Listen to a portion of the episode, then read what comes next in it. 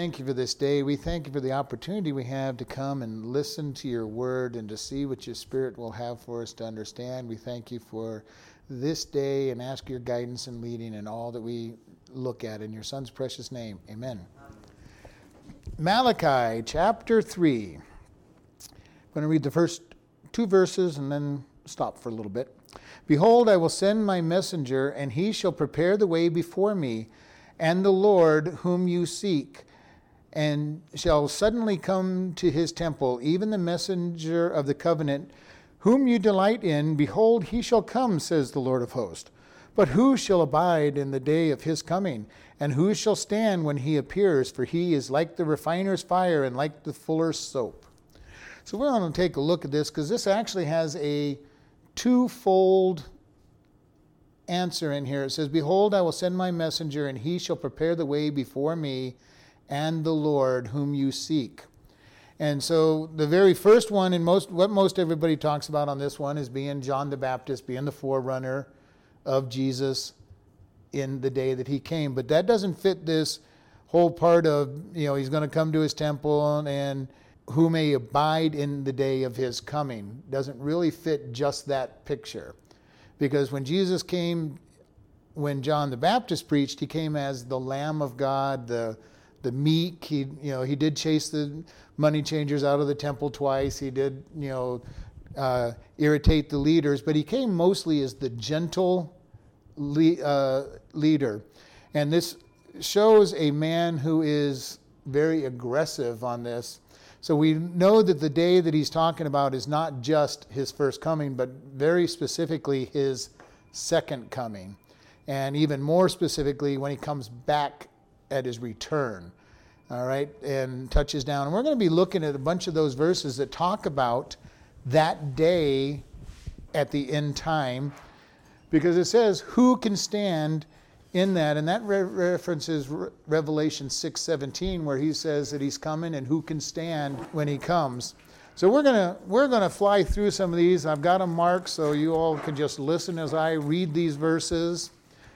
We're going to start with Isaiah chapter 2, verse 12. For the day of the Lord of hosts shall be upon everyone that is proud and lofty, upon everyone that is lifted up, and he shall be brought low. And this talks about how he comes, and there's the war when Satan gathers the groups together and tries to war with them, and he ends the battle very quickly, and everybody comes against him. And Isaiah 13, verses 6 through 11 How you, for the day of the Lord is at hand, and it shall come as a destruction from the, from the Almighty. Therefore shall all hands be faint, and every man's heart shall melt. They shall be afraid, pangs and sorrows shall take hold of them, and they shall be in pain as a woman in, that travails. They shall be amazed one at another, their faces shall be as flames. Behold, the day of the Lord comes, cruel, both with wrath and fierce anger to lay the land desolate. He shall destroy the sinners thereof out of it. For the stars of heaven and the constellations thereof shall not give their light, and the sun shall be darkened in his going forth, and the moon shall not cause her light to shine. And I will punish the world for their evil, and the wicked for their iniquity. And I will cause the arrogancy of the proud to come, and will lay low the haughtiness of the terrible. So again, we see the vengeance that God is coming with at, the, at that end day. And we've talked about this when we were talking in the Revelation class when, when we see that period in heaven where Jesus changes from being the lamb slain before the foundation of the world to the lion of Judah. He came the first time as the lamb, meek and mild. When he comes the second time, he's coming as the mighty king, the warrior, and the victor. And he's not coming with a nice time. He's coming to say, oh, everybody who took the mark of the beast is going to be, be cast out. Everybody, the Antichrist will be cast out. The image that he created will be cast down. Uh, Satan will be bound in chains and thrown into, into the pit for a thousand years. We see in a totally different Jesus at that point. And we've talked about this how there's been a period in the Old Testament where God dealt very harshly with sin most of the time. And we see his grace and his mercy, but he dealt harshly with things. We have been in a period of really a gentle God full of grace for since Jesus has came and, and died. But there will be this time when he takes the church out and he will start dealing with Israel again and the tribes of Israel and the people and will be the harsh God. And he's going to judge the world. And then he comes back and he really judges the world, uh, as we see in these verses that we're looking at.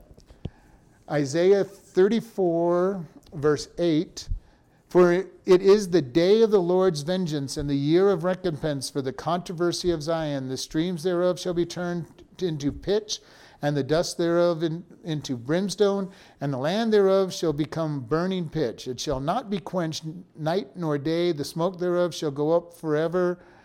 From generation to generation it shall lie waste. None shall pass through it forever and ever. So he's talking about how strong his vengeance is and the battle that comes against him. So we're, we're, we see this vengeance in Jeremiah 46 10. For this is the day of the Lord of hosts, the day of vengeance. He shall avenge him of his adversaries, and the sword shall devour, and it shall be satiated and made drunk with their blood. For the Lord God of hosts shall has a sacrifice in the north country and the river of Euphrates. Go up into Gilead and take balm, O Virgin, the daughter of Egypt. In vain shall you use many medications, for you shall not be cured. The nations have heard of your shame, and your cry hath filled the land, and the mighty man has stumbled against the mighty, and both are fallen. So we're seeing again this vengeance. Lamentations, chapter 2, verse 22. You have called us in a solemn day, my terrors round about, so that the day of the Lord's anger none escapes nor remain. Those that I have swaddled and brought up have my enemies consumed. So again, it's God bringing, saying, none are going to escape when he returns. Ezekiel 13, verse 5. Have you not gone up from the, in the gaps, neither made up the hedge of the house of Israel to stand in the battle in the day of the Lord? They have seen vanity and lying divination, saying, The Lord says, and the Lord hath not sent them, and they have made others to hope in what they have confirmed. Ezekiel 30, verse 3. Speak and say, Thus says the Lord God, Behold, I am against you, Pharaoh, king of Egypt, the great dragon that lies in the midst of his rivers, which have said, My river is my own, I have made it myself. And that's, that was 29, not 30. Let's try reading 30. I go, that didn't make any sense. the word of the Lord came unto me, saying, Son of man, prophesy and say, Thus saith the Lord God, Howl you, you Woe worth the day, for the day is near, even the day that the Lord is near, a cloudy day, and it shall be a time for the heathen. And this one is Joel chapter 2, verse 1 through 11.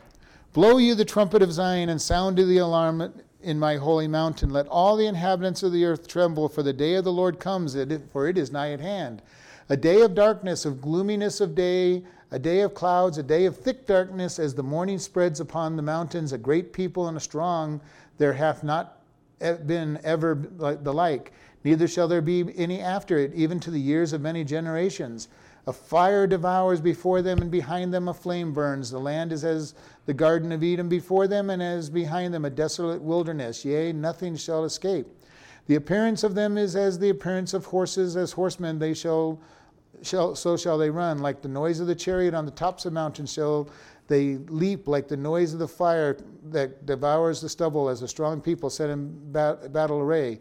Before their faces the people shall be much pained, all their faces shall gather blackness.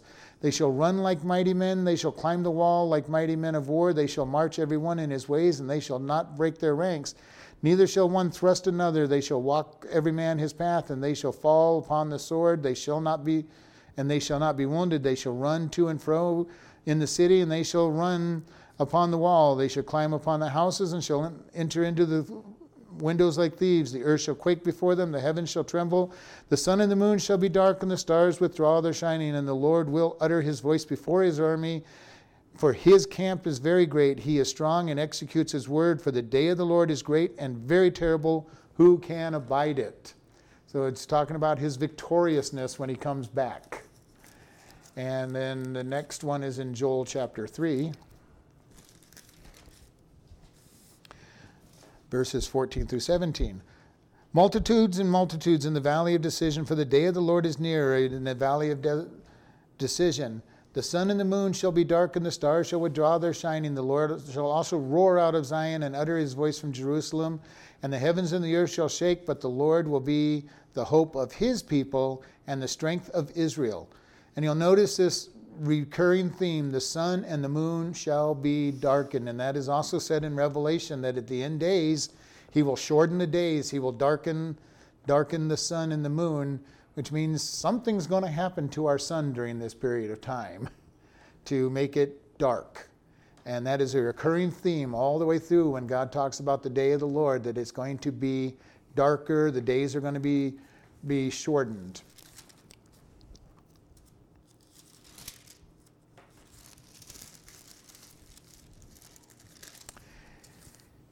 Amos chapter 5, verses 18 through 20. In all the vineyards shall be wailing, and I will pass through you, says the Lord. Woe unto you that desire the day of the Lord, and to what end is it for you? The day of the Lord is darkness and not light. As if a man did flee from the lion, and a bear met him, or went into his house and leaned his hand on the wall, and a serpent bit him. So uh, shall not the day of the Lord be darkness and not light, even very dark, and no brightness in it. So God is telling them at this point in time that there's a bad time coming. And He says, You think you want this day?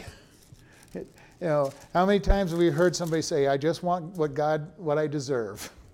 You know, uh, or I can challenge God. You know, nothing that He does or says is going to be be harmful. And God says, well, you think you want this day, and He describes it to you. You run from a lion and find a bear. You go to you run into your house and you find a serpent. Uh, and we think we have bad days sometimes. Obadiah 15. Find a bull. you find a bull on your porch. For the day of the Lord is near upon all the heathen, and you have done it. You shall it, it shall be done unto you. Your reward shall return upon your own head. And he says that day will be when people are judged. Zephaniah 1, verses 7 through 18. Hold your peace at the presence of the Lord God, for the day of the Lord is at hand, for the Lord has prepared a sacrifice and has bid his guest. And it shall come to pass in, in the day of the Lord's sacrifice that I will punish the princes and the king's children, children, and all such as is clothed with strange apparel. In the same day will I also punish all those that leap on the threshold, which fill their master's house with violence and deceit. And it shall come to pass in that day, says the Lord, that there shall be a noise, a cry from the fish gate, which is one of the gates in Jerusalem and a howling from the second, and a great crashing from the hills. Howl, you inhabitants of Maktesh, and all the merchants, people are cut down. All that bear silver are cut off. And it shall come to pass at that time that I will search Jerusalem with candles and punish the men that are settled on their lees, and say to them and say in their heart, The Lord will not do good, neither will he do evil. Therefore, their goods shall become a booty, and their houses a destruction. They shall also build houses, but not inhabit them. They shall plant vineyards, and not drink the wine thereof. The great day of the Lord is near. It is near and hastens greatly. Even the voice of the day of the Lord, the mighty men shall cry there bitterly. That day of, is a day of wrath, a day of trouble, distress, and a day of wasted wasteness and desolation, a day of darkness and gloominess, a day of clouds and thick darkness, a day of trumpet and of alarm against the fenced cities and against the high towers. And I will bring distress upon men, and they shall walk like blind men, because they have sinned against the Lord, and their blood shall be poured out as dust, and their flesh as the dung. Neither their silver nor their gold shall be able to deliver them in the day of the Lord's wrath, but the whole land shall be devoured by the fire and jealousy for he shall make even a speedy riddance of all that dwell in the land. So we see this whole judgment theme over and over again. And for us, because we will be coming back with him, it is a great day, a great day of great blessing. Zephaniah 14, 1 through 6.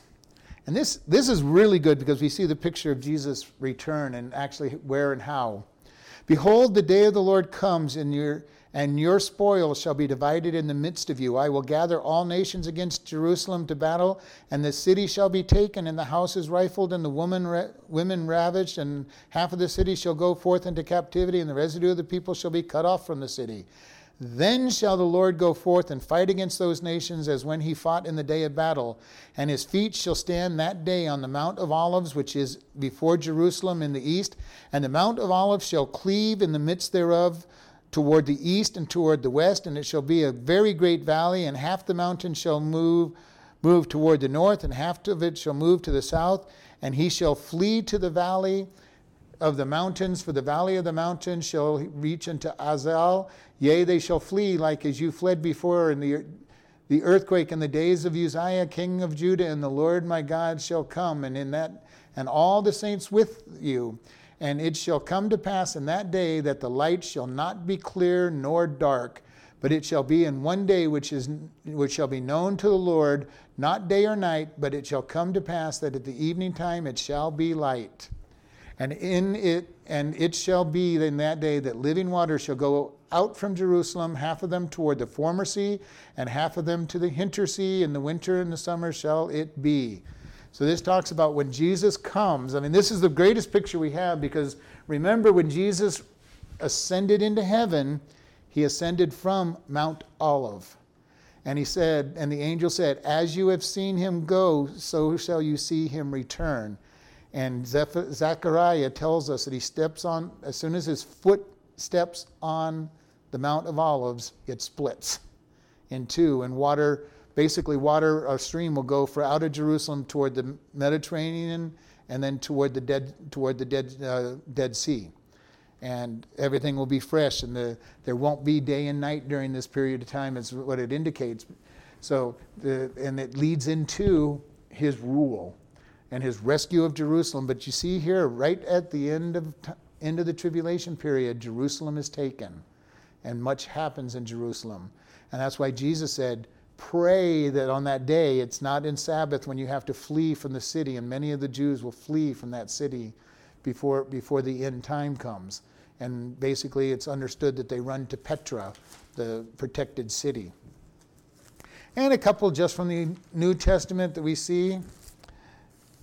And we're going to look at 1 Corinthians 5, verse 5. To deliver such as one unto Satan for the destruction of their flesh, that the spirit may be saved for the day of the Lord Jesus Christ. Your glorying is not good. So he says, their day when Jesus returns is a great day for us because we're coming back with him in victory. If you're saved, you're coming back with him in victory. 1 Thessalonians chapter 5 verses 1 through 5. But at the time and the seasons, brethren, you have no need that I write you. For you yourselves know perfectly that the day of the Lord is coming as a thief in the night. For when they shall say peace and safety, then suddenly destruction comes upon them as travail upon the woman with child, and they shall not escape. But, my, but you, my brethren, are not in darkness, for that day should not overtake you as a thief. You are all the children of the light and the children of the day and are not of the night nor of the darkness. So he's saying, Be ready that we will see this day coming and we will be taken out before that major things happen. And last one to read is 2 Peter 3, verse 10. But the day of the Lord will come as a thief in the night, in which the heavens shall pass away with a great noise, and the elements shall melt, and fervent heat, and the earth also, and the works of the, therein are all burnt up. Again, that destructive destructive picture.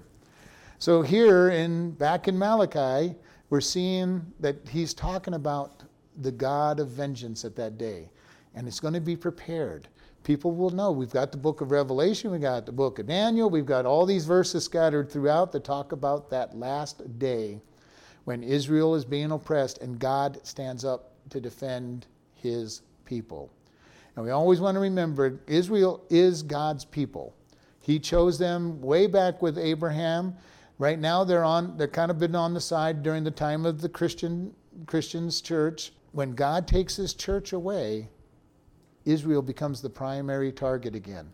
And he will then when Satan goes against him, he will not let them be totally destroyed.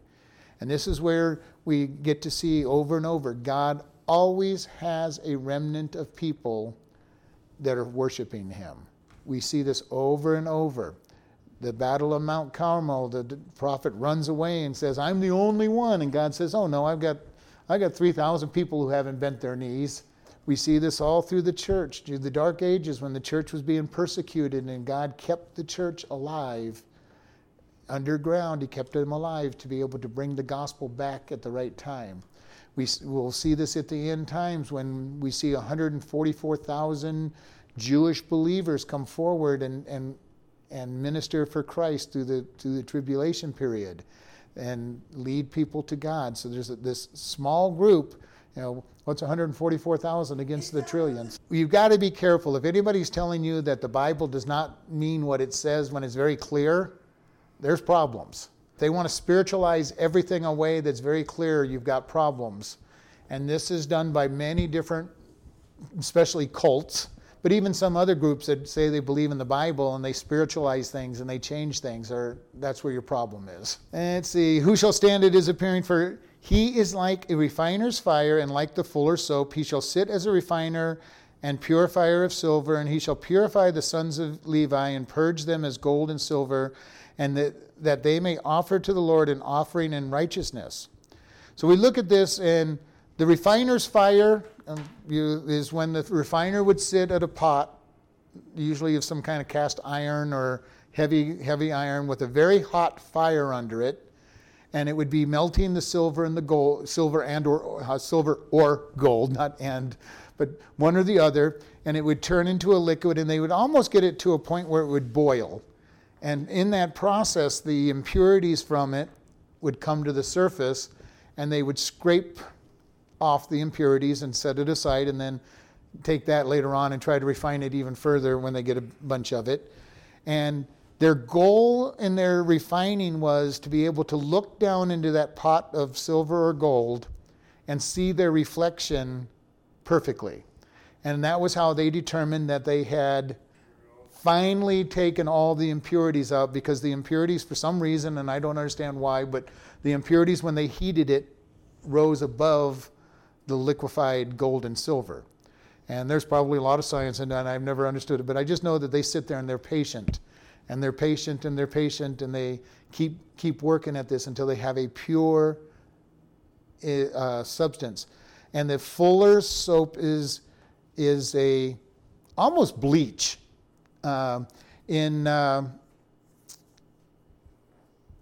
which verse was I looking at? Um, I thought I wrote it down. Oh, Mark nine thirteen. Jesus, uh, uh, let's just read it.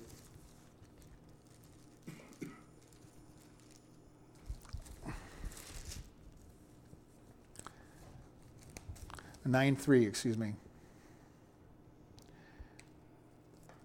And let's uh, go ahead and start at 2. And after six days, Jesus took with him Peter, James, and John and led them up to a high mountain apart by themselves. And he was transfigured before him, and his raiment began to shine exceedingly white as snow, as, so as no fuller on earth can white them. So a fuller is a launderer, uh, and it, yeah, they would take an, anything white if you really, really wanted it cleaned. You'd take it to the fuller, and they could. They had soaps and bleaches and all that stuff that would actually it would be for like us taking our clothes to the dry cleaners. They had the little chemicals and all the stuff to, to be able to take spots out. And a fuller was just they were a cleaner, uh, uh, clothes washer. and uh, they could get it white. And this is what he says God is going to, in this day, he's going to put on the fire. He's going to, you know, and that's why we read all these different verses about that day when he returns and fire and cleansing and, and destruction and the fuller soap that makes everything white. And then verse 3 says, He shall sit as the refiner, as the purifier of silver.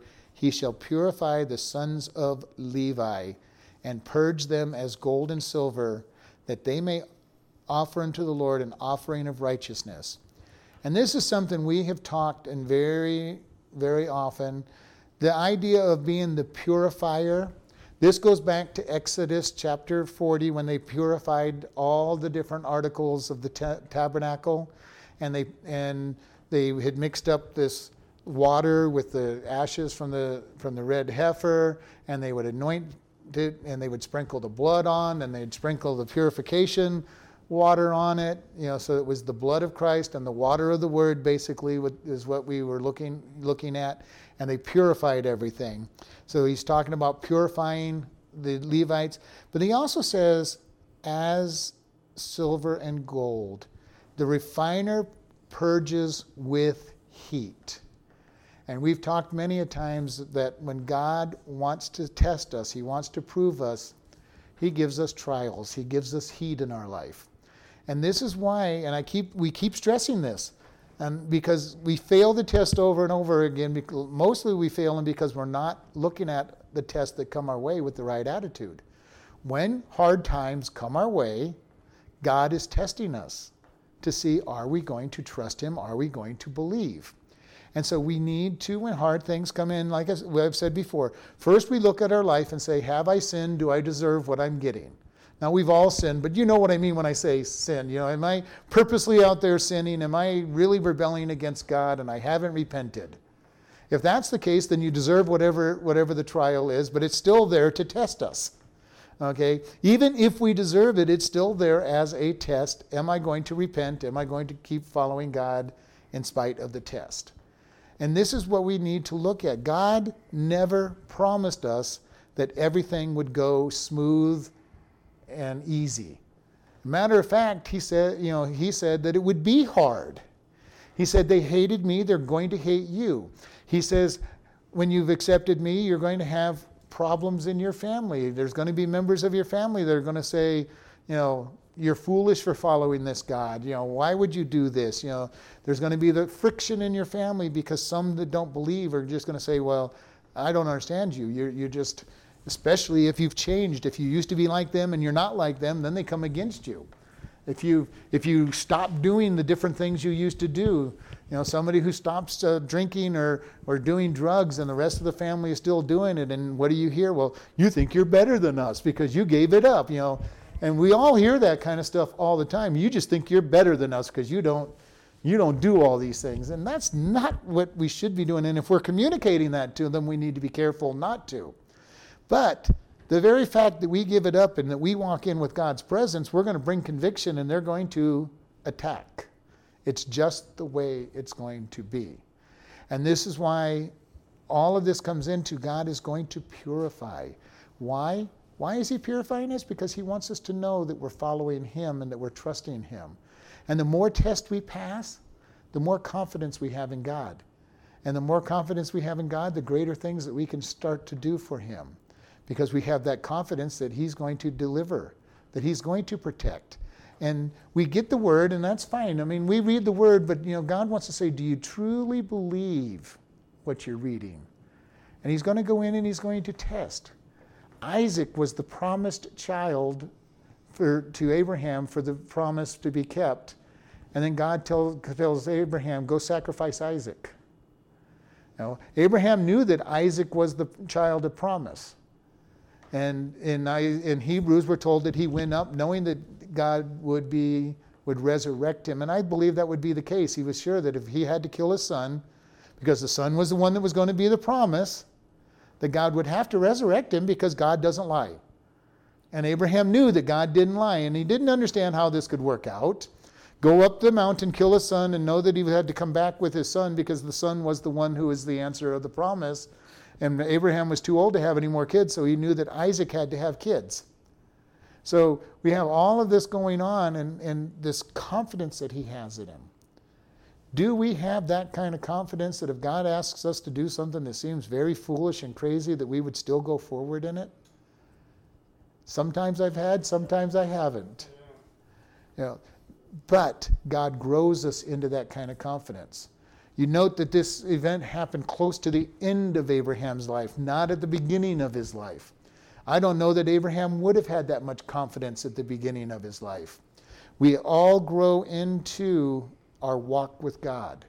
And if you think about the things you're going through today and the, and the trials that you go through and the way that you handle those trials, and you look back over your life and say, man, I just never could have handled this five years ago, 10 years ago, 20 years, however far back you can go.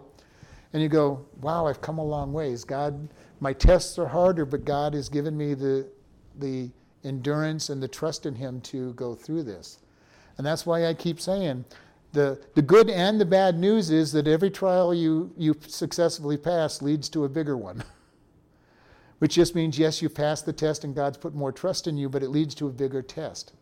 And if you had tried to take that test at the very beginning, you would have failed miserably. It would be like, like handling the kindergartner uh, an algebra test and saying, solve these questions when they can't even do one plus one is two. Okay, God does the same thing to us. He teaches us slowly and grows us into a place where we can handle that. But when we're when we've grown into a place where we handle it, it's still a test because it has to be a test. You know, and I've said it over and over. When we're in high school, you know, if we're learned at a high school level, God's not giving us a one plus one is two test because that's not a test. Okay, we would laugh at that. You know, well, God, you know, that's that's really simple stuff. He gives us an algebra or trigonometry or whatever level we're at, he gives us a test. You know, I love math, so this is why I use math as my examples.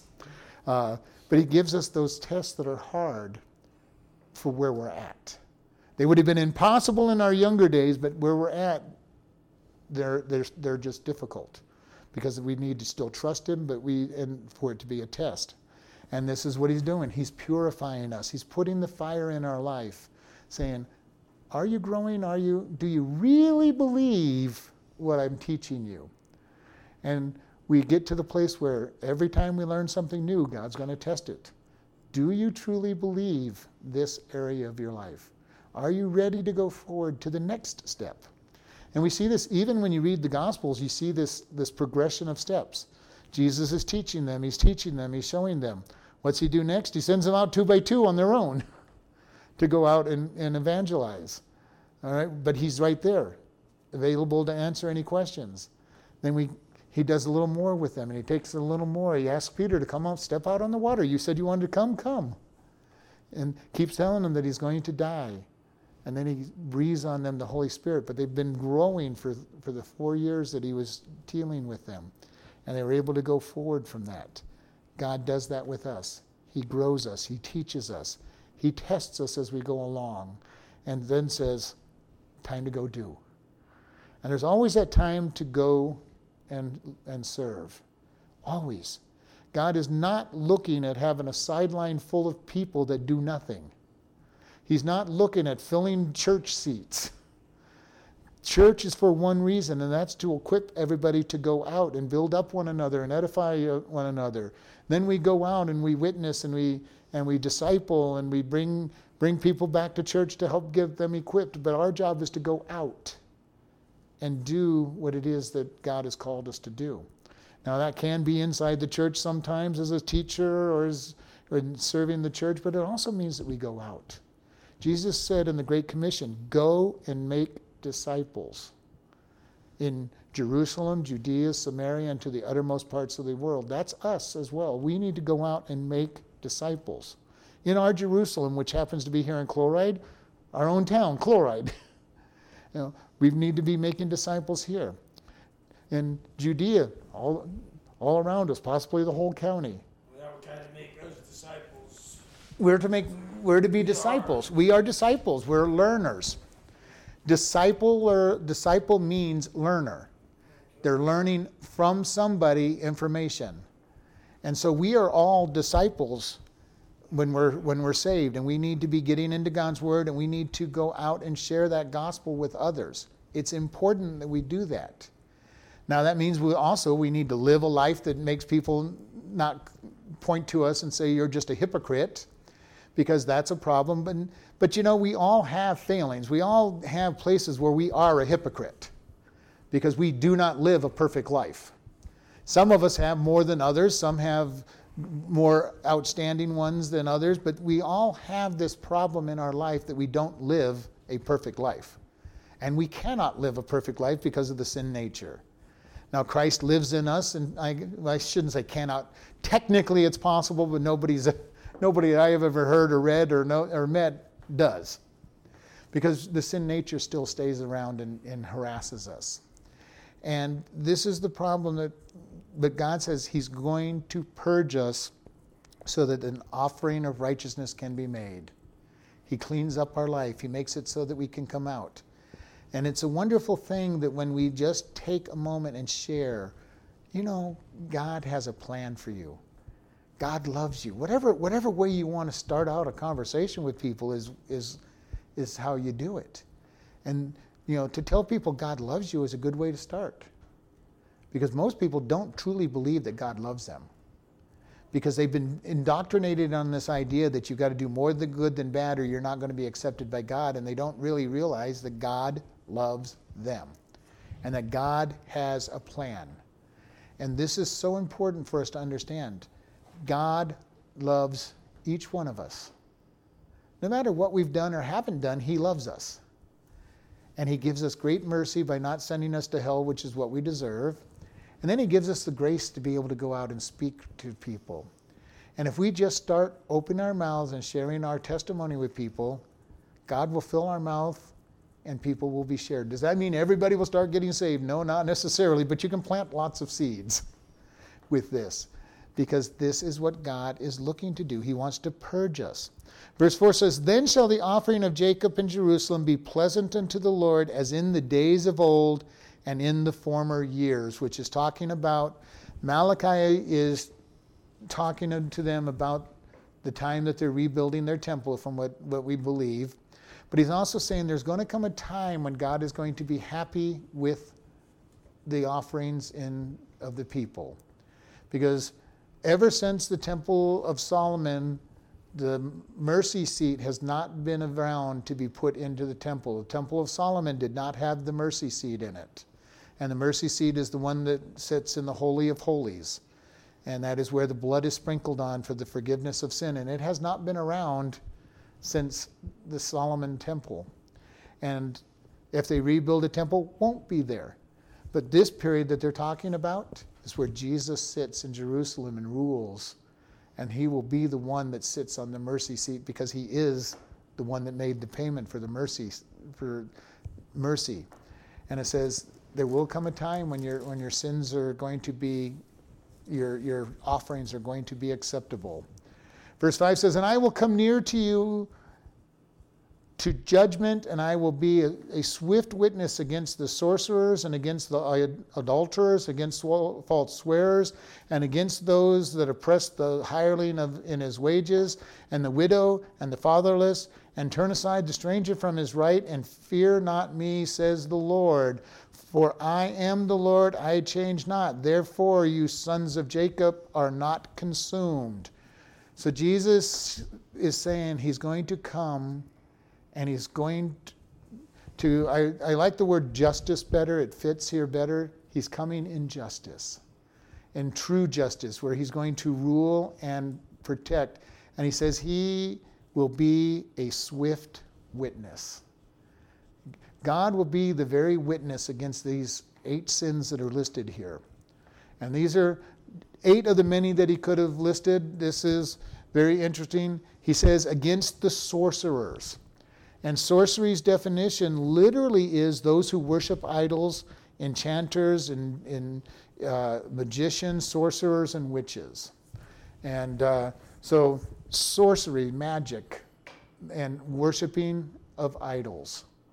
And this is something we have, we've talked a little bit about this. There are many people worshiping idols, even in our day, that, even though they don't have these golden statues, but they have things that are above God and they're worshiping idols. And in the Greek language, it brings in the idea when it uses sorcerer of it's the word pharmakia, which also gets into drugs. And sorcerers and witches have always used drugs and and all of that stuff in their enchantments and hallucinatory uh, herbs and spices and stuff to bring in hallucinations and hypnotic type things to make them suggestive, you know, open to suggestions. So all of this goes into this, and we look at our own world and how much is the drug culture out there. And we've got our own government and doctors trying to basically prescribe us to death on things. Uh, you know, and just and there is so much drug use out there, either legal or illegal, both, that are out that's out there right now. And it's amazing to me because I fight my doctors when I do go to the doctor all the time. Why am I taking this pill? What is its purpose? What are the side effects? And is it, you know, are the side effects worse than the what you're trying to treat me for. They don't like being questioned. but here, God is saying, all of this false religion stuff is out there. And he says, I hate that. I'm going to judge it. Then the next thing he goes, adulterers. Those who are going outside their marriage for sex. And this will include, in this particular idea, those that are uh, committing fornication and then all other sexual sins. And we're not going to name them all here. We've done this in the past. You know, it's it, all other sexual sins. Anything, any sex outside of marriage is a sin in God's eyes. And this is what he says I'm coming quickly to, to judge this. Our world, again, is very, very lascivious. It has sex in just about every category. And we see it over and over. And how many people live together in this day and age? There was a time when we might have been too pure, and that was part of the problem. The church got so pure that they couldn't even consider that topic, which left it open to the world. And God created sex, but He created it to be performed within the marriage. And as long as we keep it inside the marriage, it's the way God designed it. This has been part of the problem that we're facing in, in our current generation is that the church stopped talking about certain topics. They didn't talk about illicit sex and proper sex. They didn't talk about governmental issues. They didn't talk about the abortion issue because it was somehow not part of what God says. And God talks very clearly about children being known in their mother's womb, which means that they shouldn't be murdered at the whim of somebody. He talks about proper place for sex. And, and if we start really saying, this is what God says, he talks about what it means to be a father, what it means to be a mother, what it means to be a husband, what it means to be a wife. Every aspect of our life is talked about in Scripture, so there shouldn't be any of this, this is out of bounds to talk about stuff. But the church, for many, many generations, had these things that were off limits to talk about. Because we didn't talk about them, the world filled that vacuum. There, there, there is no such thing as a vacuum in this world. If the church isn't filling it with God's rules, the world will fill it with its rules. Always. If there's a power that, you know, out there that is knocked down, it won't stay unfilled. Somebody's going to fill that power spot. And this is why we need to be able to say, this is what God says about it. And that's becoming very hard in our generation because it's not politically correct to say that fornication's wrong, that homosexuality's wrong, that adultery's wrong, that you know not telling the truth is is wrong. You know, it's becoming very unpopular to call these things sins. Why? Because the church was silent for too long on these issues this is something that I'm glad that apologetics is coming back into a full force movement because I grew up in a time when somebody asked, you know, well, how do you, you know, how do you know there's a God? And everybody in the church would gasp that somebody would not believe that there's a God and would question the, the validity of God. So they learned very quickly don't ask questions in the church.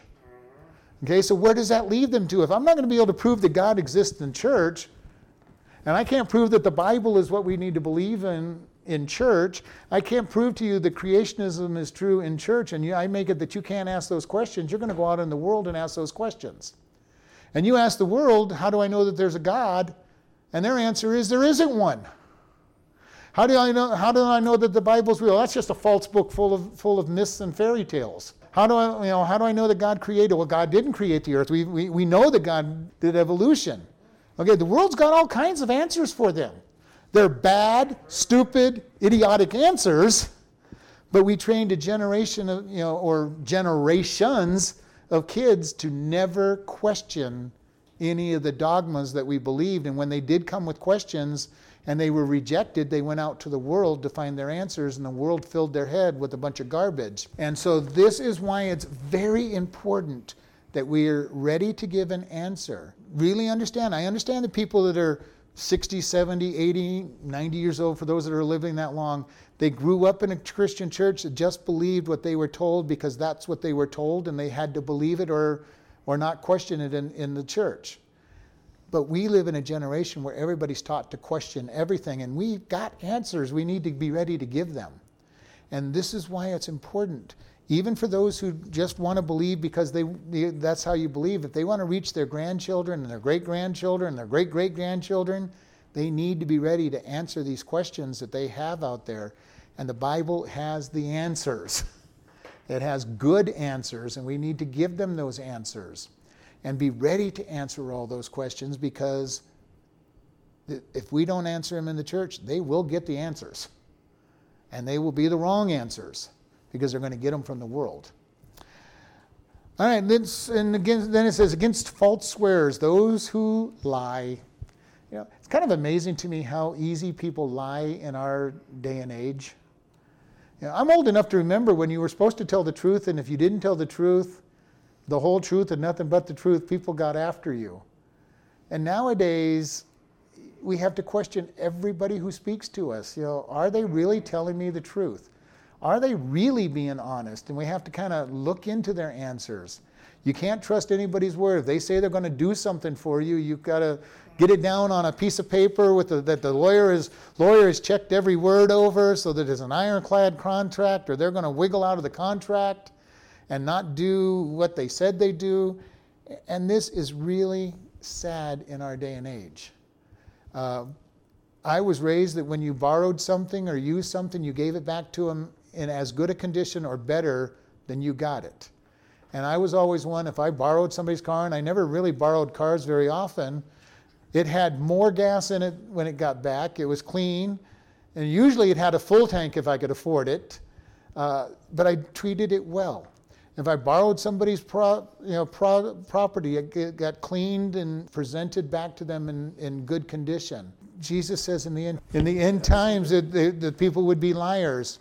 And he says he was going to judge those that oppress the hiring of his wages. Oh, this is something that happens so often, and it's always happened.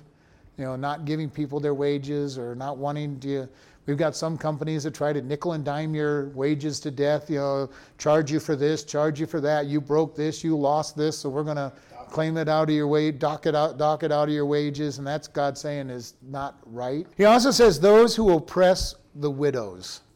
God is very strong on this idea of the widows are not to be oppressed.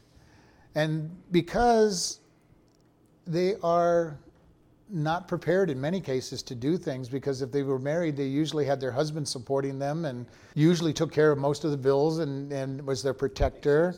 And especially in the day that they're talking about, you needed the protection of somebody who was actually strong enough to fight off anybody because you didn't have a police force. That man of the house literally was the protector of the house as well. And it says the fatherless, the orphans. So, and this is these are two groups that still to this day get abused easily. And God says, I'm going to judge those that turn aside the stranger from his right, the aliens, the, the, the people that don't really belong there. They do have some basic rights and everything. And in these days, they came in, they, didn't, they couldn't vote or do a lot of things, but they were also to be treated, at least in Israel, with some respect. Why? Because they were created in God's image. They deserved at least the basic rights of, of, of kindness. Here it says, and they don't fear me. God says, and they're not fearing me, which covers all the other laws that He's put out there. And God says, these eight things are what He's coming to judge quickly. And we see every one of these violated in multiple ways and, and very strongly in our, in our day. And He goes, For I am the Lord, I change not. I love this part. God says He does not change. The fancy term that we that you learn in theology is He is immutable. He does not change, and He cannot be changed because He is God. He will not change. And there, and then He goes therefore, and we. And I keep bringing this up. It's something that's taught in, in seminaries all the time. Anytime you see therefore, you ask, what is it there for?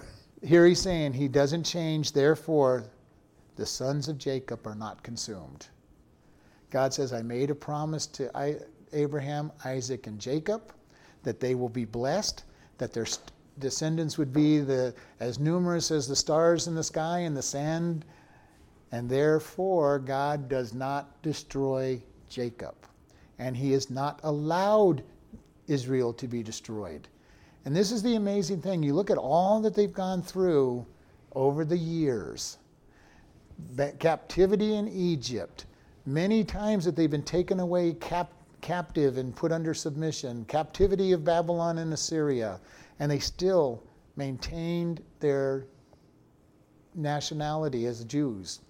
They went out at 70 AD and were dispersed around the world, and they still remained Jews. And this is an amazing thing because they were never totally assimilated by any country that they moved into. Now, they had different changes because you can't totally not be changed by where you go, but they still maintained their Jewish practices. They still maintained taking Saturday off. During the Middle Ages and, and even during the Roman Empire and all through many years, they were considered lazy people because in days when people were working seven days a week, they were taking a day off every week and they were accused of taking vacations every week. You're taking a vacation every week. You guys are just lazy. They've maintained their Jewish perspective of the Sabbath being taken off. Nowadays, we take five, you know, we only work five days a week. In some places, it's only four days a week. So they maintained this. They kept their, they kept practicing the Passover. They kept practicing tabernacles. They kept practicing their various major holidays. And it ebbed and flowed over those years. During the Dark Ages, they maintained the hand washing and, and, and cleaning of things when rats and stuff would crawl over them, which God said if an animal crawls across your, your dishes, you're to wash them in running water. And then because they did all the stuff that God told them to do, they did not get subject to the plague because they were keeping their house clean and keeping their stuff clean. And they washed their hands and all this stuff. And then, of course, they got accused of being witches causing the plague because they didn't get it. So they had their problem on the flip side, but God says, I'm going to protect you. Hitler tried to destroy the Jews and God wouldn't let it happen. Many of the other communist countries have tried to destroy the Jews and God wouldn't let it. He's returned them back to their land for the third time. so and we're looking at the end days coming where the Jews are starting to gather in. And it's kind of amazing because God is putting it on the heart of the Jews to return home. He's gathering the Jews back to their homeland. And we're seeing more and more of them wanting to go back, trying to find ways to go back. And Israel's ready to make room for all the Jews that want to come home. And because God is bringing them back to where they can be protected because it's what's going to happen in the end days is going to be Israel attacked by the world. And we see this coming, but God says, I don't change. I will not, I have not destroyed the Jacob's sons. And he could go even further, and I will not let anybody else destroy all of his seed. And we're going to end at this verse here. And. Uh,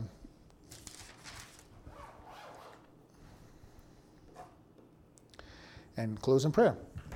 Lord, we just thank you for this day. We thank you that you are a God that doesn't change, that you protect your people, that there is a day coming when you will come and stand in victory and, and you will start the thousand year reign of the millennial kingdom. And then you will let Satan loose one last time and defeat him and all that turn against you. And then you will destroy everything and start all over with a brand new heaven and earth that we will be able to live in for all of eternity with you.